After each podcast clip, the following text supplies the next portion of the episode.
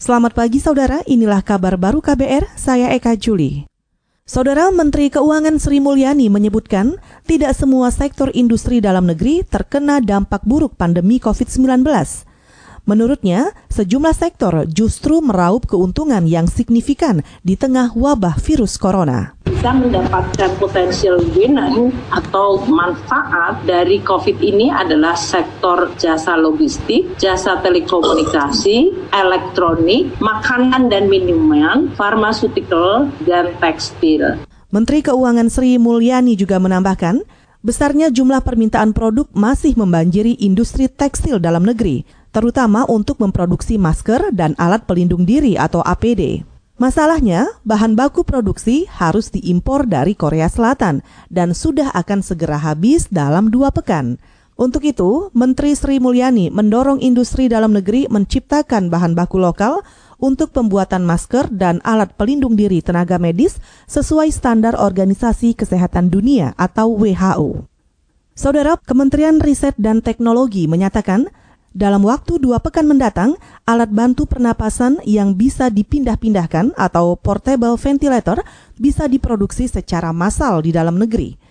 Menteri Riset dan Teknologi Bambang Brojonegoro mengatakan, saat ini penelitian dan pengembangan portable ventilator masih terus disempurnakan. Dan kita tahu semua dengan banyaknya pasien, maka dibutuhkan ventilator juga dalam jumlah yang besar. Sambil sekaligus juga menunggu kedatangan ventilator dari luar, tentunya kita berupaya untuk membuat ventilator di dalam negeri. Dan tim yang dipimpin BPPT saat ini sudah sampai dalam tahap membuat portable ventilator Menteri Riset dan Teknologi Bambang Brojonegoro juga menambahkan, saat ini sedang dilakukan pengujian terhadap portable ventilator oleh Kementerian Kesehatan.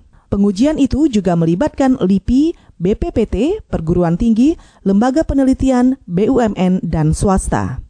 Saudara Polri mengeluarkan lima telegram terkait penanganan pandemi COVID-19. Juru bicara Mabes Polri, Asep Adi Saputra, mengatakan Telegram Polri itu merupakan pedoman bagi seluruh anggota kepolisian dari tingkat Polda sampai Polres dalam upaya penegakan hukum selama masa pandemi COVID-19. Secara keseluruhan, surat telegram ini dimaksudkan untuk memberikan pedoman pelaksanaan tugas selama masa pencegahan penyebaran COVID-19, khususnya dalam pelaksanaan tugas kepolisian di bidang penegakan hukum yang diemban oleh fungsi reserse kriminal dan jajarannya. Juru bicara Mabes Polri Asep Adi Saputra mencontohkan penegakan hukum terhadap pelaku penyebar berita bohong, maka yang dikedepankan adalah tindakan preemptif atau preventif.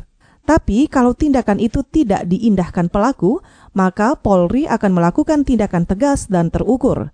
Hingga kini, kepolisian menangani 76 kasus berita bohong terkait COVID-19. Polda Jawa Timur, Polda Metro Jaya, dan Polda Jawa Barat – merupakan tiga wilayah hukum yang jumlah kasus berita bohongnya terbanyak.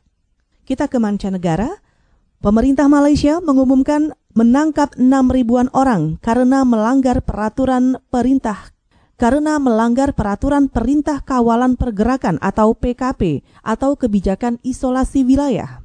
Kebijakan terkait penanganan COVID-19 itu diberlakukan sejak 18 Maret hingga 5 April kemarin. Menteri Pertahanan Malaysia Ismail Sabri Yaakob mengatakan, polisi di Raja Malaysia dan Angkatan Tentara Malaysia sudah melakukan 740-an kali patroli jalan raya di seluruh provinsi.